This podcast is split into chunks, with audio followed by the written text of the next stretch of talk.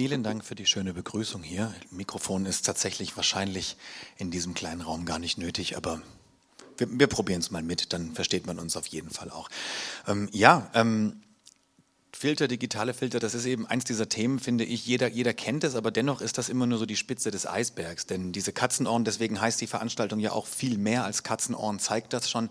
Das ist, glaube ich, das, wo für die meisten von uns das mit den Filtern auch schon wieder aufhört. Aber darunter fängt es ja eigentlich erst an. Warum machen wir das? Wie machen wir es?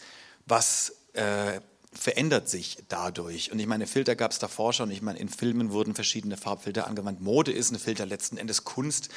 Ähm, und jetzt eben diese digitalen Filter, die verändern uns, wie wir uns sehen, wie wir uns wahrnehmen, wie wir andere wahrnehmen. Ähm, und sie verändern dadurch eben auch nicht alles unbedingt zum Guten. Also sie verändern Körperwahrnehmungen, sie verändern Schönheitsideale und sie können sogar Rassismus befeuern, was alles sehr, sehr unschöne und problematische Dinge sind. Aber neben mir sitzt eben Berit Glanz und sie ist eine, die gar nicht so recht an Dys äh, Dystopien glauben möchte, wie ich aus einigen Gesprächen, Interviews schon rausgehört habe. Dennoch erkennt natürlich auch sie die Probleme, da bin ich mir sicher. Ähm, ich bin sehr froh, dass du da bist, Berit. Wir haben es gerade schon gehört, du kommst aus Norddeutschland, lebst aber in Reykjavik. Deswegen, bevor wir in diese ganzen Filter eintauchen, und übrigens, das stimmt, Island braucht wirklich keinen, keinen Filter, ähm, wie, wie kommt es, dass es einen nach Island verschlägt? Ich meine, es ist ein wunderschönes Land, ja, aber, aber reicht das? Es hat sehr gutes Internet auch. Ähm, ich jetzt wirklich, das ist tatsächlich ein bisschen traurig, dass es ähm, hier nicht so ist. Ähm, also ich bin Skandinavistin, dann ist das, ähm, man lernt dann Altnordisch und Altnordisch ist so wie Isländisch und dann kann man das irgendwann sprechen und man lebt da sehr gut. Ähm, ja, ich lebe da auch sehr gerne. Ähm, man braucht aber tatsächlich keine Filter. Das liegt irgendwie äh, an der Brechung vom Licht und hat äh, diesen sehr lustigen Effekt, dass äh, spezifisch, also Island auf Instagram ganz oft mit diesem No-Filter-Hashtag äh, markiert wird, weil man wirklich mit dem Filter das Land nicht schöner macht. Das ist aber ja an ganz wenigen Orten der Welt so, ähm, aber in Island ist das tatsächlich so. Sehr, sehr schön. Du hast jetzt gerade schon angesprochen, sehr gutes Internet in Island. Und ich ja. finde, das ist ja einer dieser im Kopf zumindest Widersprüche. Du hast mhm. dieses kleine Eiland, wo die meisten Leute in Reykjavik leben und ich glaube, das sind so viel wie in Karlsruhe oder so. Oder vielleicht sogar noch weniger. Ich weiß es nicht. Jedenfalls leben vielleicht 400.000 Menschen in, in, in, dieser Insel, ähm, auf dieser Insel. Dennoch ist es ja durchaus auch ein Tech-Standort. Ja. Wie erlebst du das, gerade diese, diese Dualität und was kann man hier vielleicht auch davon lernen? Ähm, also ich glaube, dass Deutschland so andere Bedingungen hat, dass Deutschland ganz wenig von Island lernen kann, was das betrifft. Ähm, Island kompensiert ganz extrem. Also ähm, man kann zum Beispiel sehen, wann die erste Schubkarre nach Island kam. Das ist 150 äh, Jahre oder so. Ähm, das ist ein Land, was unter extrem kolonialen Einfluss von Dänemark stand und wo es einfach nichts gab. Und dann äh, gab es plötzlich Dinge und dann musste man aber alles haben und immer alles ganz von vorne an, also immer die Avantgarde sein. Das bedeutet, es ist ganz lustig. Was Technik betrifft, sehe ich in Island immer die Dinge, die in Deutschland dann so nach drei, vier Jahren kommen, weil es einfach, weil immer alles gemacht werden muss sofort. Und ähm, das ist, also ich, für mich ist es interessant. Ähm, es ist manchmal auch anstrengend. Das ist also, weil es manchmal ist es auch ein bisschen bemüht. Ähm, was sehr gut ist, ist, wenn ich in Island, also Island hat nur 400.000 Einwohner und es gibt wirklich, also es ist sehr leicht auf Island irgendwo hinzufahren, wo man keine anderen Menschen sieht und wirklich auch auf Kilometer keine anderen Menschen sieht. Aber dann fährt man durch so eine Straße und dann ist da ein Schaf und irgendwann kommt ein Schild und da steht dann Achtung, Achtung, auf dem nächsten Hügel ist schlechtes Internet. Und das ist halt äh, die Realität. Und also das ist natürlich auch wichtig, weil für so Notsituationen muss man ja irgendwie verbunden sein. Ne? Wenn man einen Unfall hat, möchte man ja wissen, man kann Menschen erreichen und so. Ähm, aber das, also ich hatte wirklich, ich hatte gerade vorgestern ein E-Mail, wo ich meinte, ich würde den Zoom-Vortrag lieber machen, wenn ich in Island bin, weil ich halt weiß, dass dann das Internet funktioniert. Und das sind, das sind natürlich also Katastrophen, aber das ist halt ganz spezifisch für Deutschland einfach, was da passiert ist. Ja, ich wollte gerade sagen, in Deutschland kommt wahrscheinlich ein Schild, wenn man auf einer Bundesstraße mal guten Empfang hat. So, jetzt schnell das Handy raus, wenn ihr was schreiben wollt. Die nächsten 300 Meter, die gehen gut. Bevor wir in die digitalen Filter einsteigen, wollte ich noch generell für eine Frage gerne bei Filtern an sich bleiben, denn ich habe mir dann eben auch im Vorfeld der Veranstaltung so Gedanken gemacht. Im Grunde steckt ja alles voller Filter. Ne? Also ich meine, Kleidung kann ein Filter sein, Frisur kann ein Filter sein, weil alles, was unsere Wahrnehmung auch ein bisschen verändert, Make-up, Sprache und so weiter. Würdest du dem zustimmen oder hast du da verschiedene Kategorien für diese Arten von Filtern? Also du meinst, Filter sind alles, was sozusagen, äh, wo unsere Wahrnehmung einmal durch irgendwas durchgeht. Ähm, ich würde wahrscheinlich einfach äh, nochmal unterscheiden zwischen digital und analog, weil das einfach ein bisschen anders funktioniert. Aber klar, also es gibt Schichten, die verändern, wie wir Dinge wahrnehmen. Das ist natürlich, wenn man Make-up drauf tut, sieht man auch nicht aus, wie man aussieht, wenn man kein Make-up drauf hat. Und da gibt es Parallelen sicherlich. Und da gibt es auch Parallelen in der Art, wie darüber gesprochen wird oder wie das kritisiert wird. Ähm, digitale Filter machen ein bisschen andere Dinge, weil man sie A, teilweise nicht mehr bewusst steuern kann. Also sie werden eingesetzt, ohne dass man das überhaupt möchte. Das weiß jeder, der mal äh, in Google Meets einen Videochat gestartet hat, dass die Default-Einstellung, dass man schöner aussieht. Und ähm, das kriegen die meisten nicht mit. Und irgendwann merkt man das dann, wieso sind denn hier so kleine drei leuchtende Sterne in der Ecke? Ja, das ist halt, weil du jetzt gerade die ganze Zeit gefiltert warst. Ähm, und das sind also die, beim Digitalen ist es schon so, dass es einem schwerer fällt, teilweise bewusste Entscheidungen zu treffen, weil man es einfach nicht ganz so stark mitkriegt. Ähm, ja, und äh, ich würde schon sagen, der virtuelle Raum funktioniert einen Tick anders als die Realität, aber ich glaube, damit, da könnten wir dann jetzt 90 Minuten drüber sprechen. Ja, ja das denke ich locker. Ähm, wir wollen natürlich nicht die ganze Zeit uns unterhalten. Ähm, du hast auch einen Vortrag vorbereitet, ich glaube gespickt mit Lesepassagen aus dem bemerkenswerten Buch ähm, Filter, digitale Bildkulturen, was es dort vorne auch zu erstehen gibt. Und das ist, glaube ich, sogar ein rarer und seltener Moment, dass man dieses gesuchte Buch zurzeit bekommt, oder? Ja, ist ganz komisch. Also ich war selber überrascht, weil das ist ja eigentlich so ein Essay in so einer äh, kunstwissenschaftlichen Reihe, wo halt viel über so Tech-Phänomene geschrieben wird. Ähm, aber das scheint irgendwie ähm, Anklang gefunden zu haben. Ich vermute, es liegt an einem TikTok-Filter, auf den ich am Ende eingehe, der sich Bold Glamour nennt ähm, und der viele Leute so umgehauen hat, dass plötzlich irgendwie Leute wissen wollten, was passiert. Ja, so. ja. abseits dieser normalen Filterblasen von Jugendlichen, die sowas ja. ja. wahrscheinlich viel besser schon einschätzen können als wir. Bevor wir zu dem Vortrag kommen, noch eine ganz kurze Frage. Ähm, woher kommt denn dieses Interesse? Weil ich habe jetzt natürlich auch schon rausgehört, du hast Skandinavistik studiert, mhm. hast du also diesen nordischen Draht. Ähm, bist natürlich trotzdem sehr tech-affin, auch schon länger, aber warum jetzt genau diese digitalen Filter? Was war der Auslöser? Also der Auslöser ist tatsächlich ähm, gewesen, da komme ich auch gleich nochmal, zeige ich gleich nochmal Bildmaterial. Es gab äh, große Brände in Kalifornien und dann war der Himmel orange und es gab das sehr interessante Phänomen, was dann, wo Leute in den sozialen Medien darüber sprachen, was mir auffiel. Ähm, dass es ihnen nicht möglich war, mit ihren Handys Fotos zu machen von diesem orangenen Himmel, weil ihr Handy permanent die Farbeinstellung geändert hat und immer diesen orangenen Himmel wieder blau gemacht hat. Ähm, und sie mussten dann, also die Leute standen eben in Kalifornien, es brannten die Häuser und man wollte natürlich sofort auch Fotos machen. also, ähm, und mussten ihre analogen Kameras wieder rausholen, weil die nicht diesen automatisierten äh, Farbabgleich hatten oder halt rausfinden im Internet, wie sie die Einstellungen verändern. Und das war so ein Moment, wo ich das Gefühl hatte, ähm, hier zeigt sich was Interessantes an Technologie, ähm, weil die Handys quasi eine Wahrnehmung erzwingen, die dem Handy natürlich vorkommt, die aber nichts mit der Realität zu tun hat. Und darüber habe ich dann einen Artikel geschrieben, einen längeren, ähm, auch über die technischen Rahmenbedingungen ne, dieser orangenen, äh, oder dieses, dieses, dieses, das, was in den Handys passiert, aber auch, was diese orangenen Himmel für uns bedeuten, weil die haben nämlich kulturell bestimmte Konnotationen.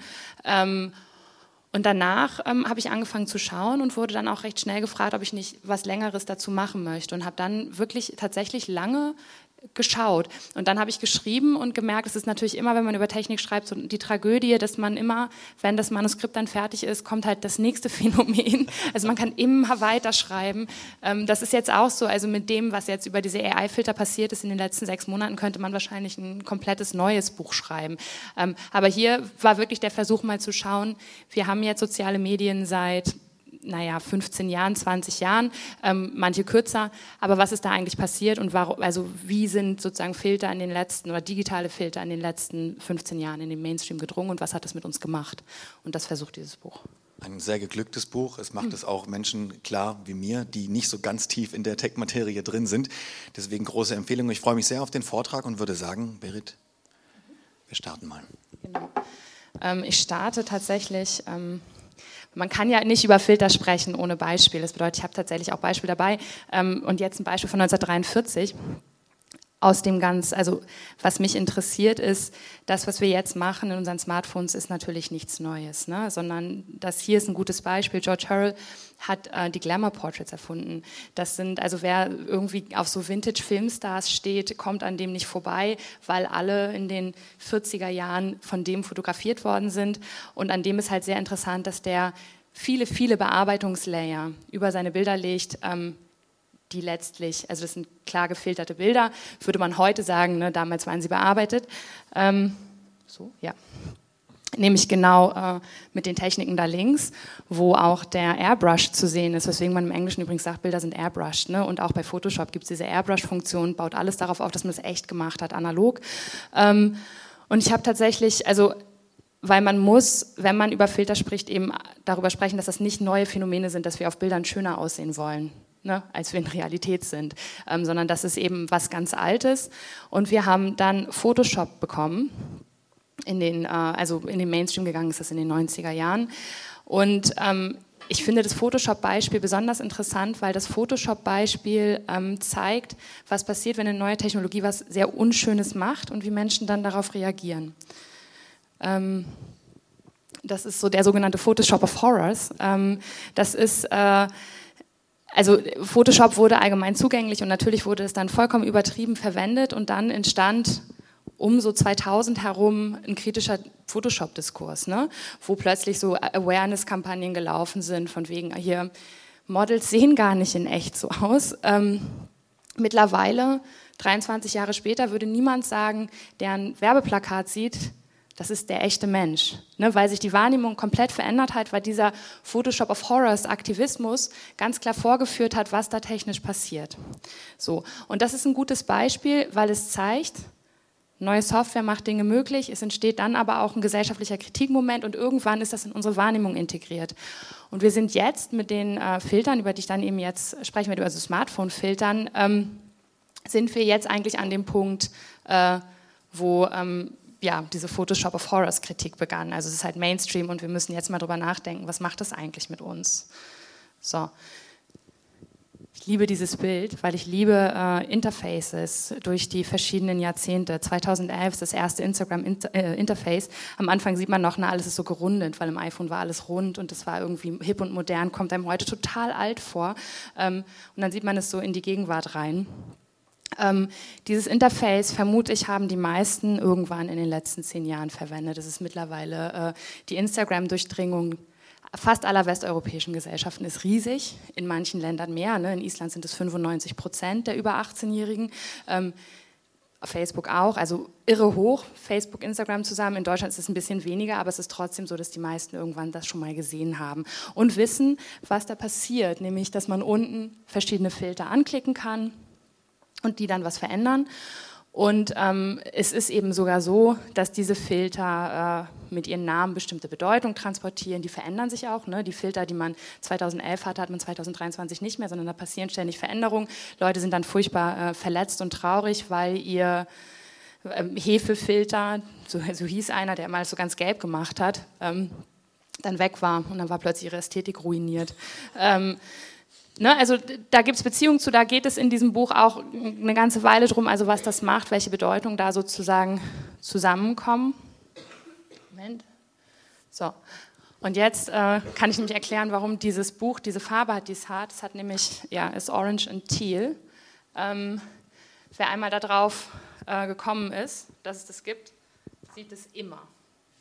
Es ist äh, es ist ein ganz gutes Beispiel für äh, kulturelle Verwendung von Farben. Und ich lese einfach mal einen kleinen Text vor. Sachbuch vorlesen macht ja nicht so richtig Spaß. Also ich werde, also glaube ich, ist fürs Zuhören nicht so, nicht so viel Spaß wie äh, selber lesen. Deswegen rede ich hier eher so frei.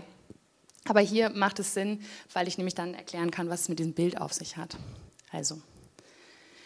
Die Website I Used to Believe sammelt seit 2002 absurde, lustige und mitunter erschreckende Dinge und Geschichten, an die heutige Erwachsene als Kinder geglaubt haben. In kurzen Textbeiträgen werden dort verbreitete Vorstellungen, wie beispielsweise die geteilt, dass Libellen Münder zunähen oder Wolken in Fabriken entstehen. Eine der am häufigsten genannten Kindheitsüberzeugungen, neben der Idee, dass braune Kühe Kakao machen, muss mal kurz einfügen, aber da war kein Platz mehr für. Mit sehr vielen sich ähnelnden Kommentaren ist der Glaube, die Welt sei früher schwarz-weiß oder sepia gewesen, weil die Fotografien und Filme, über deren mediale Vermittlung man der Vergangenheit begegnete, hauptsächlich monochrom waren. Wie krass das ist, ähm, dass wir das wirklich denken, sieht man daran, dass momentan permanent immer wieder Bilder viral, also gehen im Internet und Artikel mit solchen Überschriften wie Russland 1910, wie ihr es noch nie gesehen habt. Und dann sind diese Schwarz-Weiß-Bilder nachkoloriert und dann denkt man, die Menschen sahen so aus wie wir, die sind gar nicht schwarz-weiß. Und alle sind dann ganz beeindruckt und dann teilt sich, verbreitet sich das ganz doll. Ne? Also weil unsere Vergangenheitswahrnehmung ist eben durch die Medien, mit der wir sie wahrnehmen, schwarz-weiß geprägt. Oder wenn man noch weiter zurückgeht, irgendwie so Ölgemälde und Fischaugen oder so. Ähm, so, mit diesen Ideen von einer farbloseren oder andersfarbigen Vergangenheit spielen auch immer wieder Filme und Fernsehserien, wenn beispielsweise die Erinnerungen von Protagonistinnen in einer anderen Farbschattierung präsentiert werden. Wer das ähm, mal einmal wahrgenommen hat, nimmt, nimmt auch das ständig wahr. Das ist Harry Potter und die Kammer des Schreckens, das ist CSI. Immer wenn man in die Vergangenheit geht, verändert sich die Farbe. Ne? Dann wissen wir, oh, jetzt ist früher. Ähm, ein gutes Beispiel dafür ist auch der Film Pleasantville, ne, der zeigt dann, wie sich die Wahrnehmung verändert, dass alles dann am Ende wieder bunt wird, weil man dann moderne Werte hat. So. Raum und Zeit werden jedoch nicht nur in ästhetischen Quellen durch eine spezifische Farbigkeit markiert, sondern auch in unserer eigenen Wahrnehmung. Solche Zuordnungen werden oftmals gar nicht bewusst vorgenommen, führen aber trotzdem dazu, dass Menschen bestimmten Dekaden oder Orten intuitiv bestimmte Farbmuster zuweisen. Nicht nur die Orte, an denen wir leben, arbeiten oder Urlaub machen, auch unseren Lebensphasen und die medial vermittelten Erinnerungen daran haben bestimmte Farbschemata. Das wissen alle, die Kinderbilder aus den 80ern haben. Ne? Das sieht anders aus, sieht aus wie Instagram-Filter.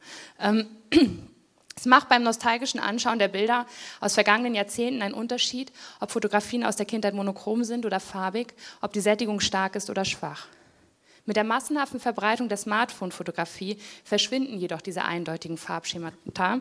Das ist das, was wir da sehen. Ne? Es ist nicht mehr alle Bilder sehen gleich aus, weil alle haben Kodak, sondern manche Kinderbilder sind jetzt halt X Pro 2 und andere Kinderbilder sind Sierra. Denn mittlerweile können wir durch den Einsatz von Filtern sehr einfach die Farbigkeit unserer fotografischen Erinnerungen festlegen, die wir auf Social-Media-Accounts hochladen oder abspeichern. Dabei treffen wir permanent mehr oder weniger bewusste ästhetische Entscheidungen. Aufgrund der vielen Möglichkeiten seines Smartphone-Filters mit einem Look, den Look eines anderen, mit einem Filter den Look eines anderen Jahrzehnts zu verpassen, unterscheiden sich die bearbeiteten Aufnahmen aus der Zeit nach 2010, also Post-Instagram, nach den individuellen Filtervorlieben. Und das ist interessant, ne, weil man kann sehen, auch wenn man sich selber anschaut, wie hat man das mal gemacht früher, also wenn man schon 2011 auf Instagram war, sieht man, Leute finden unterschiedliche Filter interessant, so wie sich eben auch Wahrnehmungswelten verändern. Plötzlich hat man Kinder und die sehen eben mit äh, Willow nicht so gut aus wie mit äh, sepiafarbeneren Filtern. So. Wir haben also in unserer Gegenwart einen viel größeren Spielraum bei der Entscheidung, welche Farbigkeit wir den Dokumentationen unseres Alltags verleihen. Ob wir uns für einen kontrastreichen Filter entscheiden oder für einen, der die Aufnahmen mit einem freundlichen Sepiaton überzieht. Ob wir bestimmte Farben und Farbtemperaturen als hip oder altmodisch empfinden, als sympathisch oder abweisend, hängen mit unserer kulturellen Sozialisation zusammen. Und die Geschmacksmuster können zwischen verschiedenen Peer Groups erheblich divergieren. So, das machen, also ne, wir, äh, man kann, oder was, was spannend ist, wenn man mit einer Gruppe zusammen ist, zu fragen, welche Farbe hat Paris? Da haben viele Leute in Paris, ne, wenn man nicht in Paris war, welche Farbe hat Las Vegas oder welche Farbe hat Rom? Man hat bestimmte Farbmuster, die man mit Orten verbindet. Ne? Ähm, genau, und da, also man, das, in dem Moment, wo man es sich bewusst macht, fällt es einem auf, dass es so ist. So, jetzt hatten wir digitale Farbkorrektur, die ist gekommen, Photoshop hatten wir vorhin. Und was dann passiert ist, sowohl in den sozialen Medien, da geht es eine ganze Weile ins Bild rum, ist ein Orange-Teal-Effekt. Ähm, Menschen sehen schöner aus, wenn man äh, die Rottöne Richtung Orange regelt und äh, das Türkis hochdreht. Und ähm, dem kann man nicht entkommen. Das, alle Filmplakate, Superheldenplakate der letzten fünf Jahre haben alle Orange Teal. Ähm, das ist auch eine ganz beliebte Ästhetik bei äh, Reisebloggern. Also so ähm, ich im Kanu äh, auf dem einsamen See in den USA, Orange und Teal. Ne? Also das ist... Äh, und da sieht man dann eben, wie so eine bestimmte Form von technischem Wandel, von, also verfügbarer Technik dazu führt, dass bestimmte Ästhetiken entstehen, die am Anfang nicht reflektiert werden. Jetzt wird es, äh, ist es zu was geworden, wo man sich lustig macht und plötzlich merkt man das, dass es überall ist. Es wird jetzt dann demnächst wieder weg sein. Ähm, ist ja in dem Moment. Ähm, ich finde interessant, wenn Dinge äh, zu Social-Media-Momenten werden. Also wenn Leute anfangen, sich mit Internet-Memes über Sachen lustig zu machen, erkennt man, wie äh, omnipräsent das ist. Und ein technisches äh, oder ein technischer Bereich, wo sozusagen gefiltert worden ist, massiv, äh, ist die ästhetische Darstellung von Südamerika in Hollywood-Filmen die nämlich tatsächlich alle äh, diesen Gelbfilter drauf haben und mittlerweile eben sich da einfach massiv drüber lustig gemacht wird, ne? dass man eben äh, in dem Moment, wo man über die Grenze geht, ist plötzlich alles gelb. So. Ähm, und es ist in Breaking Bad, ist also deswegen ist dieses Breaking Bad-Ding da, da ist es tatsächlich also auf eine ganz absurde Art und Weise, dass sich das Licht verändert, aber man ist eigentlich nur über die Grenze gefahren. Ähm, da sieht man also, wie bestimmte, äh, wie bestimmte Filter ähm, da sind, wir nicht drüber nachdenken, wir anfangen drüber nachzudenken und dann sozusagen einen kritischen Blick dafür entwickeln. So, das ist, sind die Feuer, von denen ich sprach, über die ich geschrieben habe, ähm, wo halt alle gesagt haben, ja, jetzt hat halt Gott den Mexiko-Farbfilter über die USA gelegt, weil jetzt ja der Himmel orange. Ne? Also wir fangen an, Witze zu machen, weil wir merken, diese technische Praxis ist jetzt plötzlich in unserem Leben. Genau. Und wir haben Farbigkeit, die entsteht durch Filter. Ich liebe dieses, äh, diese, diese Bilder, weil ähm, was man ganz links sind, das sind Filter-Presets. Filter-Presets sind Filtereinstellungen, die man kaufen kann und dann kann man die in Photoshop hochladen und dann hat man den äh, Natural Preset oder Mommy Blogger Preset. Viele InfluencerInnen verkaufen die auch. Also sagen, ne, ihr wollt auch so ein super gut aussehendes Leben haben wie ich, dann müsst auch ihr Sepia hochdrehen, äh, ne, höher beleuchten, kontrastärmer und so weiter.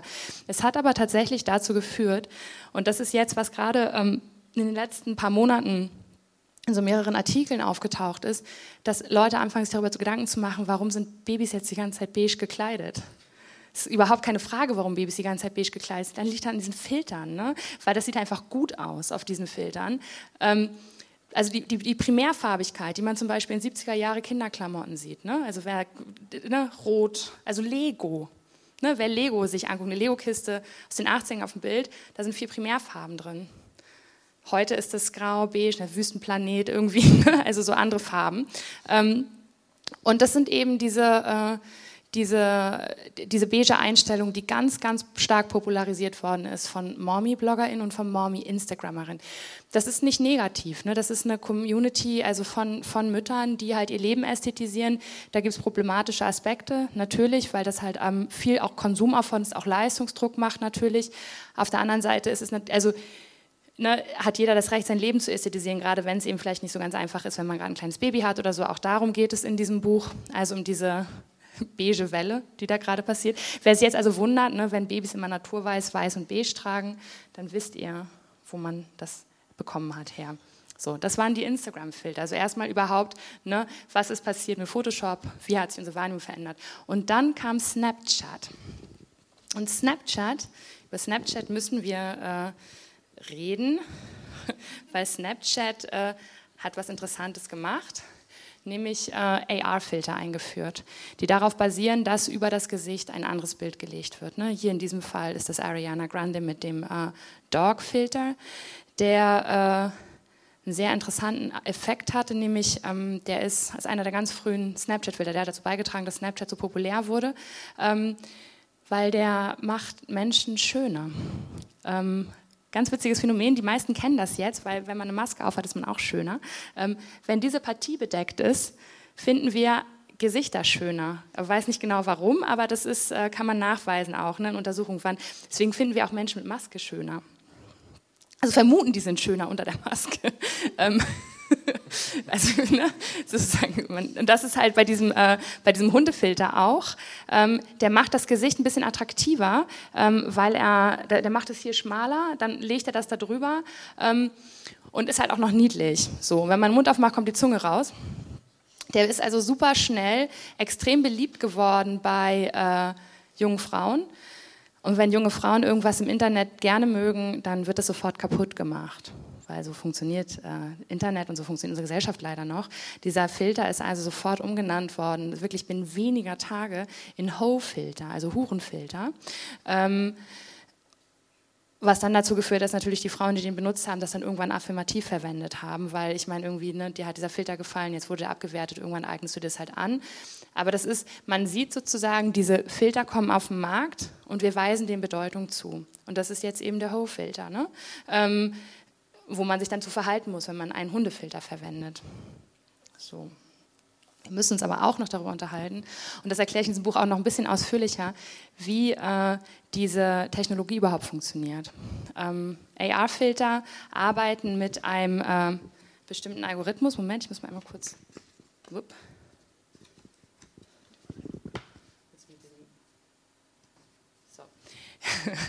Damit hat Snapchat angefangen. Ähm, die arbeiten äh, mit einem Algorithmus, der schaut, wie die Helligkeit und Dunkelheitverteilung im Gesicht sind. Weil nämlich ähm, wir neben der Nase heller sind. Also ne, man kann, wenn man im Foto guckt, wie sind die Pixelfarben, also nur hell und dunkel verteilt, kann man relativ gut ein Gesicht finden. Und so funktioniert Gesichtserkennung in verschiedenen, äh, es gibt verschiedene Varianten dieses Algorithmus, aber im Groben und Ganzen funktioniert es so. Hell- und Dunkelverteilung in Gesichtern ist, egal wie die Gesichter aussehen, ob die Nase groß ist oder klein, der Mund oder was auch immer, immer ähnlich. So. Weil aber natürlich auch an der Raufasertapete mal zufällig eine Licht-Schattenverteilung sein kann, die eben für diesen Algorithmus aussieht wie ein Gesicht, ähm, ist am Anfang von diesen Snapchat AR-Filtern, fanden die Leute das unglaublich interessant und auch gruselig, weil man findet ja auch neue Technologie immer so ein bisschen gruselig, dass man das so durch die Gegend gehalten hat und plötzlich war irgendwo da eine Hundenase, so wie eben auf diesem rechten Bild. Es gab dann halt Geister, ne? Also, aber wenn, technisch ist es total klar, auf diesen Sofakisten ist eben die Hell-Dunkel-Verteilung so wie im Gesicht. Aber das war dann ganz beliebt für Menschen am Anfang. Ich finde das so interessant, wenn eine neue Technologie kommt, dann gruselt die einen am Anfang. Ne? Das, ist nicht, das ist nicht neu. Das ist nicht nur der Snapchat-Geister, sondern ähm, zum Beispiel im 19. Jahrhundert kommt der Phonograph. Das ist die erste Möglichkeit für Menschen, ihre Stimme aufzunehmen. Man muss sich das jetzt mal vorstellen, für uns ist das ein alter Hut, aber das war für, im 19. Jahrhundert für Menschen das erste Mal die Möglichkeit, Leute zu hören, die verstorben waren. Ähm, und das wird natürlich sofort super spooky und gruselig und wird dann ein großes Thema in Literatur. Ne? Weil da kann man ja ganz viel über unser Verhältnis zum Tod und ne, was passiert, wenn ich die Stimme höre, ist das ja total gruselig und schockierend und so weiter.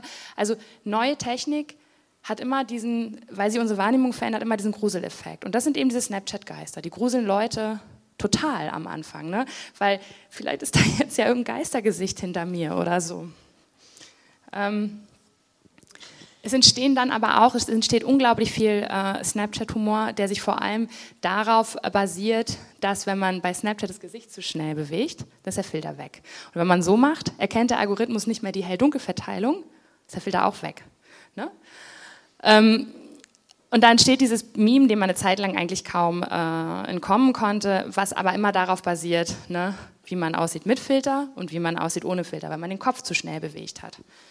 Ähm, was ich interessant finde übrigens, weil es zeigt, dass äh, wir uns dann mit Technologie, am Anfang ist sie gruselig und dann wird sie zum Witzmaterial.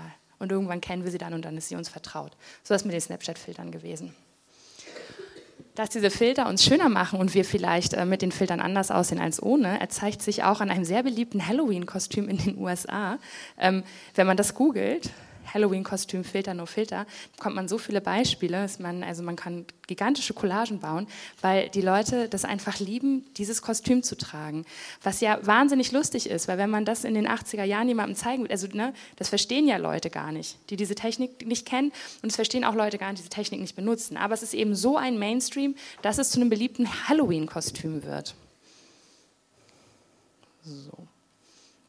Das ist mein Sohn. ähm, FaceApp. FaceApp hat, äh, jetzt, machen wir, jetzt machen wir einen weiteren Schritt in der Filterentwicklung. Ne? Am Anfang hatten wir Farbe und Instagram, dann hatten wir die AR-Filter, die gucken hell, dunkel, kleben was drauf. Jetzt sind wir bei Filtern, die das Bild neu berechnen. Und das ist ein ganz großer Schritt, weil da liegen nicht mehr Bilder übereinander, sondern entsteht ein neues Bild. Und FaceApp, es gibt eine ganze Reihe von Apps, manche kennen die bestimmt auch, Gradient, FaceApp und so weiter, machen am Anfang das, dass sie AI gestützt tatsächlich schon äh, Gesichter umrechnen. Also besonders beliebt Gesichter älter machen, Gesichter jünger machen, einen Gender Swap machen. Super problematisch, ne? weil man da dann sofort schauen kann, ja, was bedeutet denn weiblich in eurer App? Bedeutet Lippenstift, bedeutet glattere Haut, bedeutet lange Haare, also wirklich total stereotype Weiblichkeit wird da angesetzt. Ne? Aber diese Sachen sind dann plötzlich technisch möglich, deswegen konnte ich eben meinen Sohn, der damals, ich glaube, vier war, zu einem alten Gnom machen. ähm, was daran interessant ist, ist, Filter sind eine soziale Praxis. Ne? Also die Technik verbreitet sich, indem Leute das machen und dann andere Leute denken, oh, das ist interessant, das möchte ich auch mal ausprobieren. Und sich selbst in alt sehen ist ein Catch, wollen alle dann mal machen. So hat sich FaceApp äh, viral verbreitet. Ähm, Und das führt dann auch zu solchen äh, schönen Dingen wie dem Jassified Abe Lincoln. Ähm, in FaceUp kann man sich verschönern. Das ist Beautification. Das ist ein Filter, der macht das, was auch ne, stereotyp gegenderte Weiblichkeit ist. Er macht die Lippen größer, er macht die Haut glatter, er macht die Kinnpartie schmaler. Und es entsteht dann ein Internet-Joke, der nennt sich Justification, wo es darum geht, ein Bild von irgendjemandem zu nehmen und permanent durch diesen Beauty-Filter laufen zu lassen. Wieder und wieder und wieder und wieder. Und am Ende hat man dann eben Abe Lincoln in der Jassified Face-App-Variante das erstmal denkt man, das ist irgendwie ein blöder Internetwitz, ne, alle machen das, aber warum eigentlich? Meiner Meinung nach ist aber hier zeigt sich an diesem kollektiven Witz, wie Leute sich mit dieser Technologie vertraut machen. Ne?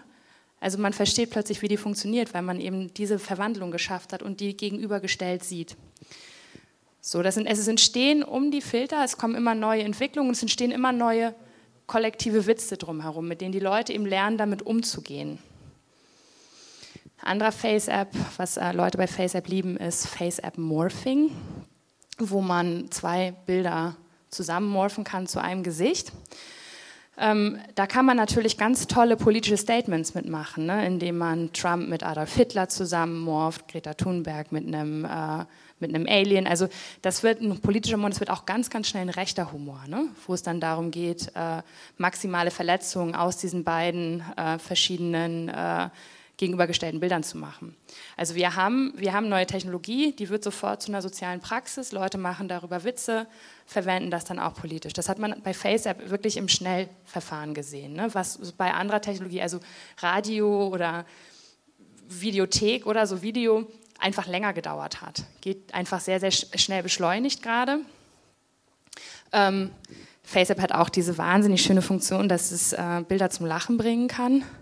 Ähm,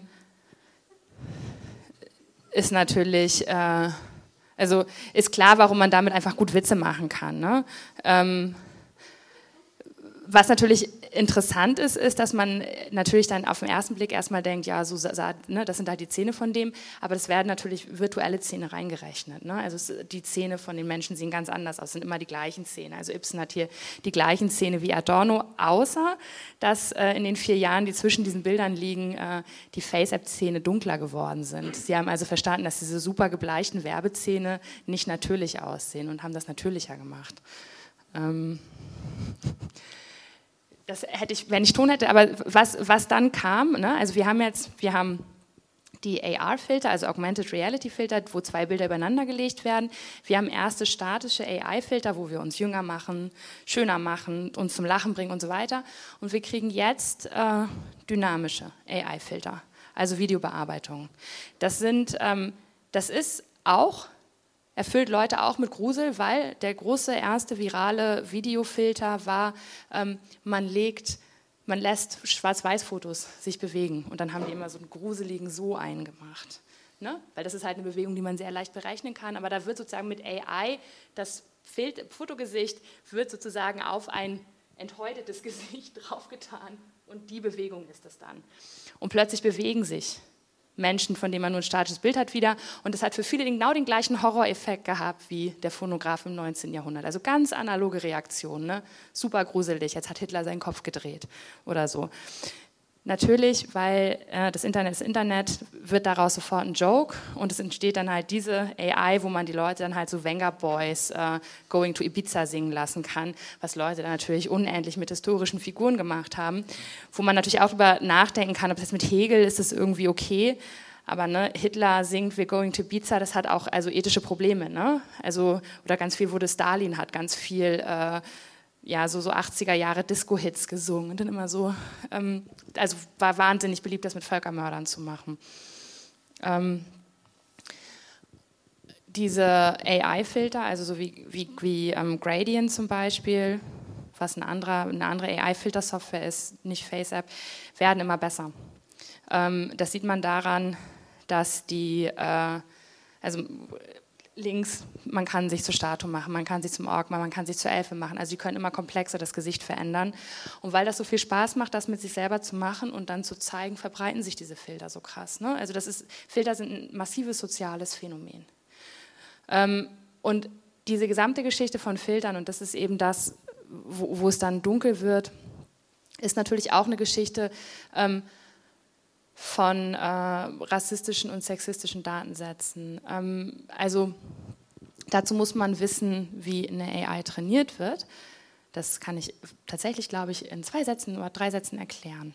Ähm, also um eine AI zu trainieren, braucht man super viel klassifizierte Bilder. Also man braucht Datensätze, wo mit Text beschrieben ist, was auf dem Bild ist, damit der Computer lernen kann, was auf diesen Bildern ist. Ne? Computer werden dann immer besser, man kann die immer gegenseitig Räuber und Gendarmen spielen lassen, die Netzwerke, und dann werden die immer besser.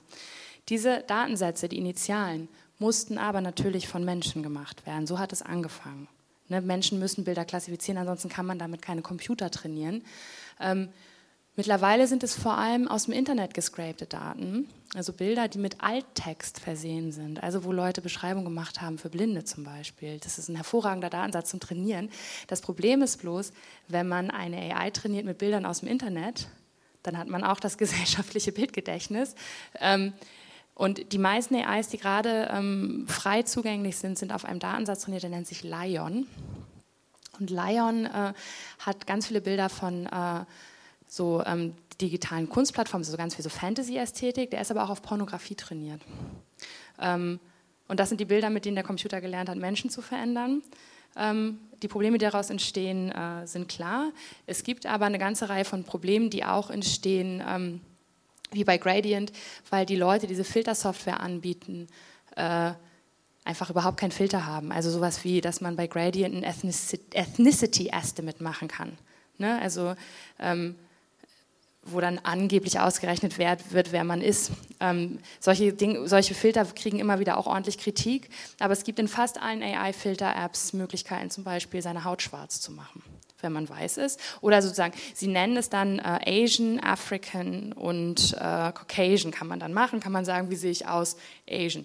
Dass das natürlich super rassistisch ist, wenn man sagt, Asian da sehen alle Menschen gleich aus, ne? European sehen alle Menschen gleich aus. Das scheint den Leuten, die diese Apps machen, initial überhaupt nicht in den Kopf zu kommen. Dann kriegen die super Ärger, ne? dann gibt es natürlich große Wutstürme und so, ja auch zu Recht. Und dann verändert sich meistens überhaupt nichts. Also die Filter existieren alle genauso weiter. Ähm, aber diese AI-Filter haben halt so, auch ne, oben sieht man, das hat manchmal dann so lustige... Äh, Effekte. Man kann dann ein Foto von sich machen, you look like, und dann morpht das in so ein anderes Gesicht rein. Und dann wird natürlich der Zar zu Lenin, was irgendwie wahnsinnig witzig ist und sich dann natürlich wieder verbreitet. Also in dem Moment, wo lustige Resultate entstehen, verbreiten sich Filter und werden dann verwendet. Ähm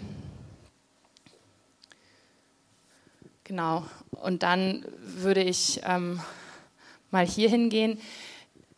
Hat jemand hier Lensa mitbekommen? Lensa war ähm, ein großes Ding jetzt so am Ende des letzten Jahres.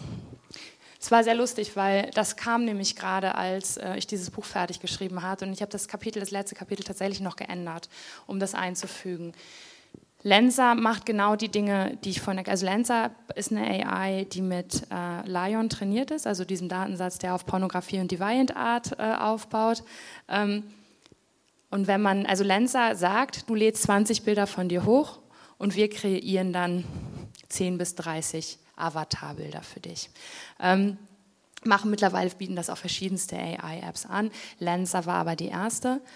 Und plötzlich hatten alle Leute irgendwie coole Bilder von sich im Weltraum. Ne? Also sahen alle super cool aus irgendwie. Schon so wie sie selber, aber irgendwie so ein bisschen schicker. Und ähm, dann, also zum Beispiel hier ähm, Links sieht man meine Bilder. Ähm, weil ich habe Lensa natürlich sofort ausprobiert, weil ich es interessant fand, wegen Filter. Ähm, und habe zehn Bilder hochgeladen, von mir bekleidet, ähm, habe aber diese Resultate bekommen. Ähm, weil natürlich die AI sich anguckt, blonde Frau, was hat unser Bildgedächtnis, auf dem wir unser Netzwerk trainiert haben, blonde Frauen sexualisieren. So, und in dem Moment kriegt man sofort Einfach, ne, also von Softcore bis so halbnackt äh, Bilder. Und das Problem, dass diese AI-Filter uns natürlich konfrontieren mit dem, was Gesellschaft über uns denkt, ist nicht nur, also ne, ich bin halt irgendwie nackt äh, in, weiß nicht mehr, in Monroe-Ästhetik, aber eine andere äh, finnische Journalistin ist sozusagen so Mulan, Asian Warrior, ne, aber auch nackt. So. Also die Leute kriegen, also es ist massiv gegendert, also Männer kriegen diese, um Lenser dazu zu bringen, weil wir haben das dann angefangen zu versuchen, Nacktbilder von Männern zu generieren, muss man wirklich 50 Prozent Bilder mit nacktem Oberkörper mindestens da reinfüttern. Ansonsten macht die App, also man kann, ne, man macht Porträts, zwei haben nackten Oberkörper und man kriegt trotzdem Space, Cowboys, Piraten, eine Fantasy, äh, Könige, was auch immer.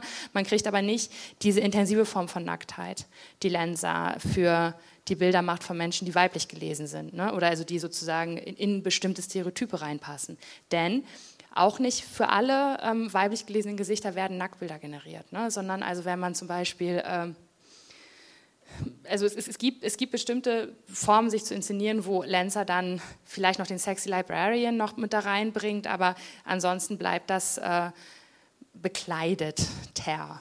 Ähm, das Problem ist, wir haben diese Apps, die sind natürlich überhaupt nicht reguliert. Ähm, ja, auch, also ne, kann man ja auch noch nicht regulieren, weil man ja technisch hinterher ist in allen Bereichen sozusagen der Entwicklung, die dynamisch läuft. Ähm, und äh, die reproduzieren dann aber eigentlich alles, was in unserer Gesellschaft ähm, sozusagen im Unterbewusstsein, im Unterbewussten unserer Gesellschaft äh, schlummert. Moment. Deswegen lese ich noch einmal kurz diesen Satz vor. Also, die Datensätze, mit denen bildgenerierende AIs aktuell trainiert werden, sind geprägt von Diskriminierungsformen, Voreingenommenheit und überkommenen Konventionen, die auch den Rest der Gesellschaft prägen. Es ist deswegen kein Zufall, dass die von Stable Diffusion produzierte Ästhetik, das ist dieses Open Source bildgenerierende Netzwerk, als weiblich gelesene Menschen immer wieder auf bestimmte Stereotype reduziert darstellt. Das eigentlich harmlose Spiel mit AI-Filtern wird so zum unerwarteten Schauplatz der Begegnung mit den sozial etablierten Zuschreibungen und stereotypisierenden Wahrnehmungsregimen, die mit Geschlechterrollen und Körpermerkmalen verbunden ist. Was bedeutet das?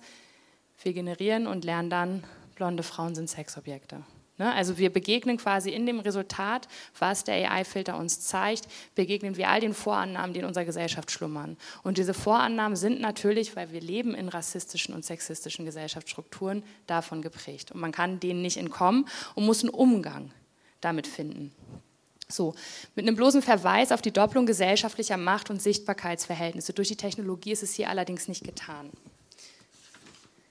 Denn die Entwicklung und Tendenzen von Filtertechnologie in den sozialen Medien deuten auf ein allgemeineres Problem hin. Auf die große Lücke, die sich regelmäßig zwischen der technischen Avanciertheit neuer Produkte und dem sozialen Verantwortungsbewusstsein ihrer Produzentinnen und Vermarkterinnen auftut. Nicht jede Filterfunktion, die mach- oder denkbar ist, sollte auch realisiert werden.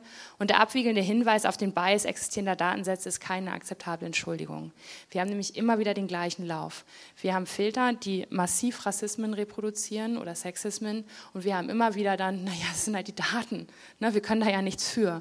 Also A ist das natürlich falsch, weil man kann das technisch regeln. Das ist halt einfach teuer und auch komplexer, ne? aber es gibt Möglichkeiten, äh, einen Bias in der AI rauszutrainieren, machen auch große Unternehmen teilweise erfolgreich. Ähm, da, aber ist, es, wird, es, wird, sich sehr viel rausgeredet im Bereich der AI-Filter. Ne?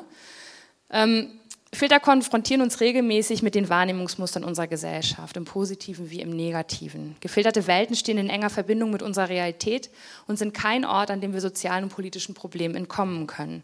Mit etwas mehr Aufwand ließen sich jedoch zukunftsfähige Technologien produzieren, deren Funktionsweise nicht mehr bloß den aktuellen Zustand der Gesellschaft abbildet. Denn das ist ja eigentlich das Wünschenswerte. Ne? Also wenn wir eine AI haben, die gut trainiert ist, wo der Datensatz gut kuratiert ist und der Bias rausprogrammiert worden ist, ist das Spiel mit Filtern ja toll und für alle toll. Also das Problem ist ja nicht, die, dass, dass, man diese, dass man diese Filter entwickelt. Das Problem ist, wie man diese Filter entwickelt. Und wenn äh, gesprochen wird darüber jetzt, dann wird es halt immer sehr oft einfach direkt vom Tisch gewischt, muss reguliert werden, soll weg. Das funktioniert ja nicht. So, ich endete mit Lensa und dann kam Bold Glamour. Ähm, die großen Plattformen haben alle eigene ähm, Filterentwicklungsoberflächen. Instagram hat eine, TikTok hat eine, Snapchat hat eine. Auf der können Designer, freie Designer, eigene Filterkreationen hochladen. Ähm, das hat Instagram angefangen und hat damit eine eigene ähm, Welt, ein eigenen, äh, eigenes Ökosystem von äh, Kreativität geschaffen, wo ganz tolle Dinge passieren. Darum geht es auch viel in diesem Buch, weil in diesem Buch geht es sehr, sehr viel um die äh, interessanten Dinge, die mit Filtern gemacht werden. TikTok hat das jetzt auch. Und TikTok hat äh, sehr, sehr schnell in den Filter jetzt äh, eine AI-gestützte äh, also eine AI-geschützte Engine, also eine Maschine, die unter allem läuft, hinzugefügt. Zum Beispiel werden mit TikTok ganz tolle AI-Filter sehen jetzt in Zukunft. Das Faszinierende an denen aber ist, wir hatten das ja vorher mit den Snapchat-Filtern, man tut die Hand vor Gesicht, der Filter ist weg. Der berechnet die ganze Zeit live. Man macht irgendwas, der rechnet es mit. Ne, also das ist, es fühlt sich an, also mein TikTok runterladen, mal ausprobieren, es fühlt sich an, als hätte man ein neues Gesicht. Also man kann wirklich eigentlich nicht Glitches produzieren, wie man es noch mit allen anderen Filtern vorher konnte, sondern der sitzt perfekt drauf. Ähm, und die ersten zwei Filter, die gemacht worden sind, sind ein Verjüngungsfilter und also äh, Youth-Filter und der Bold Glamour-Filter. Und dieser Verjüngungsfilter ist auf TikTok vor allem deswegen viral gegangen, weil Menschen in meinem Alter den benutzt haben und dann so emotional reagiert haben darauf, sich selbst zu begegnen als Teenager. Und diese Videos waren dann für viele Teenager super witzig. Ähm, ne? Also bei Altern, das hatten wir ja schon bei FaceApp, ist was sozial faszinierendes. ähm, diese, diese Verjüngungsfilter funktionieren nicht bei jedem gleich. Ne? Also manche begegnen da tatsächlich ihrem alter Ego mit 15 wieder und bei anderen funktioniert er überhaupt nicht, produziert was ganz anderes. Ne? Ähm, und das andere ist eben dieser Bold Glamour, der gekommen ist, der tatsächlich äh, auf vielerlei Ebene problematisch ist weil er eben auch ein ganz krass sexistisches Schönheitsideal drauf tut. Ne? Also die Augenbrauen werden dunkler, die Gesichtshaut wird glatter, man sieht es, die Nase verändert sich, die Lippen werden plumper und es verändert sich die äh, Kinnpartie ganz massiv. Ähm, und es ist so überzeugend, dass man den verwenden kann. Also ich meine, der ist übertrieben. Also man sieht an der, dadurch, dass es übertrieben ist, dass der, und dass irgendwas unnatürlich ist, aber man sieht es sozusagen nicht an der Technik selber. Und ähm, das ist sozusagen, das ist ein neues Level, was gerade freigespielt worden ist für diese Filter, ähm, was wahnsinnig viel Ängste verursacht. Ne? Also auch nicht zu Unrecht. Ähm, also sieht man ja da, das ist ein sehr virales Video, aus dem ich das gescreenshottet habe, ne? sollen wir das mit Warnungen belegen. Und das ist, seitdem wir Filter haben, ist das ein durchlaufender Diskurs. Die Frage, muss man labeln, wenn Filter verwendet werden? Muss man labeln, wenn Photoshop verwendet wird? Muss man labeln, wenn man mit Bold Glamour ein Video macht? Ähm, weil äh, Menschen denken, sie würden damit die Technik kontrolliert bekommen. Was sie meiner Meinung nach nicht tun. Also die, äh, es gibt Versuche mit Instagram, das dann zu labeln und das läuft fast immer, äh, bringt es nichts. Ähm, was aber passiert, und das ist auch das, was bei Bold Glamour sofort passiert ist, ist, Leute fangen an damit zu spielen. Wir haben wieder diesen Ablauf von, es wird zur Quelle für Witze, es wird zur Quelle für Internethumor und so weiter.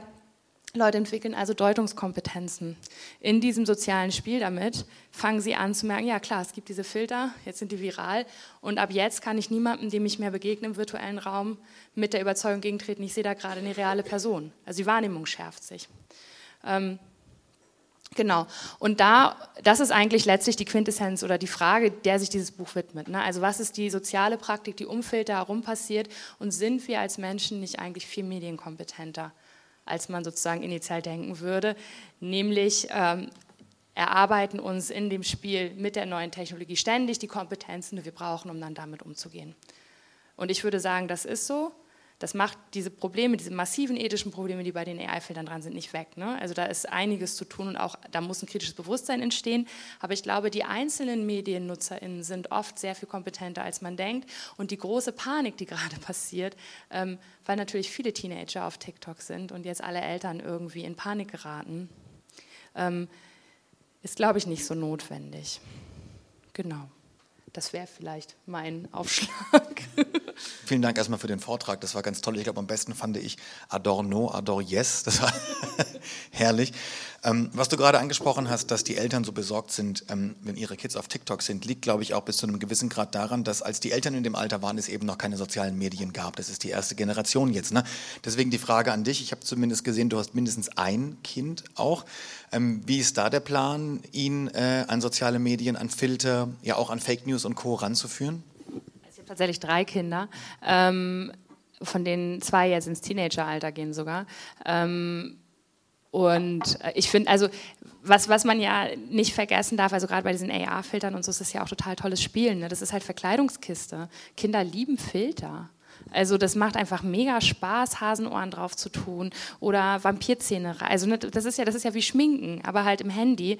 Ähm, Und das ist, glaube ich, total gut. Also die fangen ja erstmal an, damit zu spielen. Und also wie gesagt, ich glaube, es ist immer in der Auseinandersetzung entstehen die Kompetenzen. Und ich sehe das eben bei den Teenagern, die ich kenne, die dürfen, dass die teilweise einfach sehr viel schon medienkritischer sind und auch einfach tatsächlich mehr drauf haben, was das betrifft. So. Was quasi dann ja so ein bisschen bedeutet, es läuft nicht alles gut und viele, es gibt ja eben Studien, die auch belegen, dass es einige unter Druck setzt. Das würde ich jetzt auch ungern nur mit so einem ähm, ja. banalen Wort wie Wachstumsschmerzen abtun, aber das ist wahrscheinlich einfach der Weg, ne, den wir jetzt irgendwie gehen müssen. Dennoch muss man drüber reden, wie man, wie man das reguliert und alles. Ähm, ich sehe da nur gerade so eine riesige, riesige verpasste Chance, eben weil wir wieder in eigentlich in so konservative Denkmuster zurückfahren, weil ja. wir die modernste Technik eigentlich haben.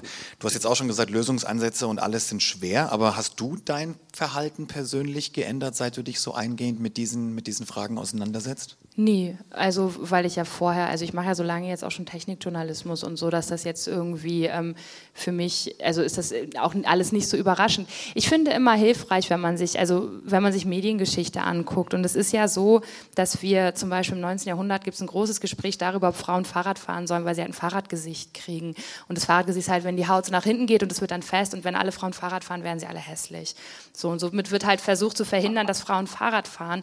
Das ist quasi wie die Lese, Lese Angst, ne, dass die Leute Angst hatten, dass die Leute so viele Romane lesen, dass die jetzt alle verrückt werden. Also immer vor allem auf Frauen. Ne? Also Medien, Frauen sind eigentlich inkompetent, neue Technik anzufassen oder zu begreifen, weil sie kriegen Fahrradgesicht, sie werden lesesüchtig. Also es passiert immer, passieren immer schlimme Dinge mit Frauen.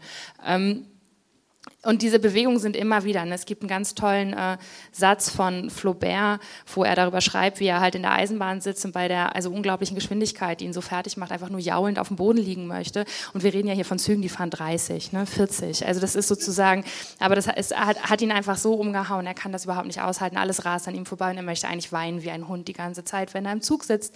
Ähm, und ich finde das interessant, weil wenn man sich das anschaut, dann sieht man halt ganz viele Argumentationsfiguren, die immer wieder kommen. Ne? Das heißt nicht, dass Technik harmlos ist. Ne, Dinge verändern sich und also ne, wie, wie, das ist ja Klimakatastrophe. Wir sehen ja, Technik hat auch negativ. Also es geht nicht darum, jetzt einen äh, Technikoptimismus als Gegenbild zu fahren, aber zu erkennen, welche Ängste kommen immer wieder, nämlich jetzt ist diese neue Technik da und jetzt ist alles vorbei. Jetzt werden alle total doof, niemand kann mehr denken und so weiter. Es sind immer die gleichen Muster. Es gibt, also es gibt, gab auch eine Videothekenpanik, ne? Blockbuster in den USA, als die, äh, also da haben auch alle gedacht, jetzt ist das Ende des geistigen Lebens da, ne? weil Menschen können ja jetzt die ganze Zeit Rambo und Rocky zu Hause gucken. Also da sind, da sind bestimmte Muster, die reproduzieren sich einfach. Ne? Und das ist jetzt auch, das heißt nicht, dass man da nicht kritisch drüber reden muss, muss man natürlich. Ne? Und auch äh, gerade mit Leuten, die das erste Mal sich damit auseinandersetzen, auseinandersetzen. Aber eben nicht, äh, nicht panisch und nicht im Sinne von, diese Züge, da, da, müssen wir noch weinen, wenn wir da drin sitzen. So. Also das müssen wir halt nicht reproduzieren, die Fahrradgesichter. Ne? Wobei man andererseits in der Deutschen Bahn eigentlich relativ viel Grund zum Weinen hat. Und das liegt auch an der Geschwindigkeit, aber an der... Ne, an, der an der fehlenden Geschwindigkeit. Ich habe dich ja anfangs als, als Menschen beschrieben, ähm, die sich eigentlich weigert, das Ganze so dystopisch zu sehen. Du mhm. hast, glaube ich, auch mal was gesagt. Ähm, dass es ja sehr leicht ist, die Dinge immer dystopisch gleich zu sehen. Und die mhm. meisten Science-Fiction-Filme oder Romane sind nun mal dystopisch, mhm. kommen, glaube ich, aber auch von Männern. Ich weiß nicht, ob es da vielleicht irgendwie Ursachen gibt. Ähm, jetzt hast du dich ja wirklich, sagst du, schon sehr lange mit dieser ganzen Materie beschäftigt. Du bist äh, Journalistin in dem Bereich, du schreibst Romane, du schreibst mhm. Gedichte, du schreibst Essays, du schreibst eigentlich alles, hat damit ja in gewisser Weise zu tun. Mhm. Gab es da überhaupt keinen, ähm, keine Veränderung in deiner Wahrnehmung, was die Zukunft angeht, was neue Technologien angeht? Oder hast du dann bei dir durchaus auch so, so, so einen Prozess erlebt? Also ich glaube, der, der äh, also dadurch, dass ich sehr lange ja zum Beispiel auch schon im Internet bin, ich bin auch schon nicht mehr so ganz jung, ähm, also ich habe ich hab immer die, diese ähm, Faszination für das Neue gehabt und viel darüber nachgedacht, wie werden Dinge, die neu sind, erzählt. Und es ist eben, es gibt eben eine Tendenz, also auch bei Technik so, eine Technik wird oft als Dystopie erzählt. Ne? Dass die Welt ist jetzt schlecht, weil da ist halt dieses große böse Unternehmen und so weiter. Ähm, und das ist mir oft zu einfach. Also ich finde die, diese, ähm, diese also sehr, sehr angstmotivierte und furchtmotivierte Erzählung von Technik uninteressant, weil ich glaube, dass das halt sehr komplex ist und auch sehr ambivalent. Und ich habe das Gefühl, wir haben eben ganz oft zwei Gegenpole. Wir haben die einen Leute, die sagen, das ist alles schlimm, es muss alles reguliert werden, es ist alles schrecklich, jetzt ist, jetzt ist alles ganz schlimm. Und wir haben auf der anderen Seite eben so eine Hyperaffirmation. Wir sind in der Zukunft, jetzt ist alles super. Ähm, und irgendwo dazwischen ist ja die, äh, da, da, wo man beim kritischen Denken wahrscheinlich hinkommt. Ähm, und das ist eben, also Filter sind wirklich ein gutes Beispiel, daran kann man das gut erkennen, dass man da doch, äh, also man kann da zu einer ambivalenten Position kommen und ich glaube, das ist eine erstrebenswerte Position. Ja, das denke so. ich auch. Ich denke, die Wahrheit liegt ja wie so oft mhm. eher in der Mitte.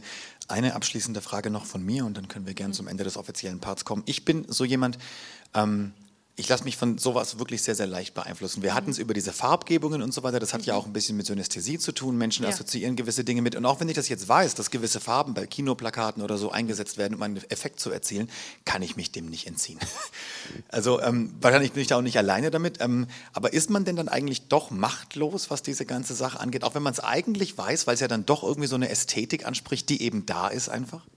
Also Überwältigungsästhetik zum Beispiel funktioniert ja, selbst wenn man ganz kritisch ist, kann man ja so einen Hollywood-Film gucken, wo man weiß, jetzt wird die Geige eingesetzt, damit ich jetzt anfange zu heulen und fängt mal trotzdem an zu heulen. Ne? Also ich meine, es gibt ja also sozusagen Bewusstsein für ästhetische Verfahren heißt ja nicht, dass man äh, die Gefühle nicht empfindet. Also ich zum Beispiel gucke mir auch diese ganzen beigen Babys an und denke, oh, ist das schön. Das ist gut gemacht. Die sehen toll aus. So, das, so soll das sein. Keine aggressiven Farben und so weiter. Gefällt mir. Ähm, und ich weiß ganz genau, wo diese Farben herkommen und warum das so ist. Also das ist, glaube ich, die, die Kompetenz, da sozusagen formal drüber zu sprechen, heißt nicht, dass das affektiv nicht wirksam wird. Ne? Also wie gesagt, also die Violine in den Filmen ist doch das beste Beispiel. Also die traurige Musik, wo man weiß, jetzt wird mir hier gerade ein Affekt, also den soll ich jetzt haben. Und man denkt so, oh Mann, das ist schon irgendwie, oh Gott. so, also es geht ja dann ganz schnell. so. Was wäre denn so ähm, wünschenswert für dich, was, wenn wir jetzt mal vom Mainstream ausgehen, also eh nicht von Leuten, die sehr tief in der Materie sind und auch vielleicht nicht von Leuten, die überhaupt nie mit sowas in Berührung kommen. Was wäre denn eine wünschenswerte, gesunde Herangehensweise deiner Meinung nach an all diese Dinge, die wir jetzt heute Abend besprochen haben? Ähm, also ich glaube ja, Sachen immer ausprobieren ist der richtige Weg. Ne? Und aber Sachen sozusagen ausprobieren und dann auch für selbst wenn man initiale Begeisterung empfindet, sich immer nochmal zurückzunehmen und gucken, was passiert da gerade, warum wirkt es so gut, also was sind die Dynamiken. Und dann ist das Ganze natürlich ein wahnsinniges Problem für den Bildungssektor, weil wir haben eine sehr, sehr schnelle Entwicklung, die nicht eingefangen werden kann von Institutionen, was gut ist, weil es ja, also Institutionen müssen ja auch eine eigene Zeitlichkeit haben und können nicht jeden Trend äh, mitmachen. Das wäre ja auch teilweise nicht produktiv. Aber es ist, also ich sehe es als Bildungsproblem vor allem momentan. Und es ist eben auch ein Problem von Bildungsprivilegien. Ne? Wer kann sozusagen auf die Metaebene gehen? Wer hat diesen kritischen Diskurs? Wer hat ihn nicht? Und so weiter. Und wie können wir dafür sorgen, dass sozusagen alle die gleichen Handwerkszeuge medienkritisch zur Verfügung bekommen? Und das sind alles gesellschaftspolitische Fragen, auf die habe ich keine guten Antworten. Aber auf die sehe ich, sind auch bis jetzt noch keine guten Antworten gefunden. So, so vielleicht. Vielen Dank, Berit Glanz. Vielen Dank fürs Kommen zum dritten Mal. Du hast, glaube ich, das Haus jetzt durch, warst ganz unten angefangen, bist jetzt ganz oben. Mal gucken, wo wir dich das nächste Mal unterbringen. Vielleicht auf, auf der, der Terrasse. Vielen Dank auch äh, ans Publikum fürs Kommen. Ich würde vorschlagen, so diese klassische Fragerunde mit Autorin oben, ähm, Publikum unten, können wir uns, glaube ich, bei so einer geringen Menge sparen. Ich würde sagen, wir machen, eröffnen das einfach zu einem ganz gemütlichen Gespräch bei diesen sehr raren Büchern, die ich erwähnte, schon am Büchertisch dort hinten. Da ist auch nämlich die Bar, die noch geöffnet hat und dann kann man da vielleicht sich noch ein bisschen ja. über Dinge austauschen. Berit Glanz, vielen, vielen Dank.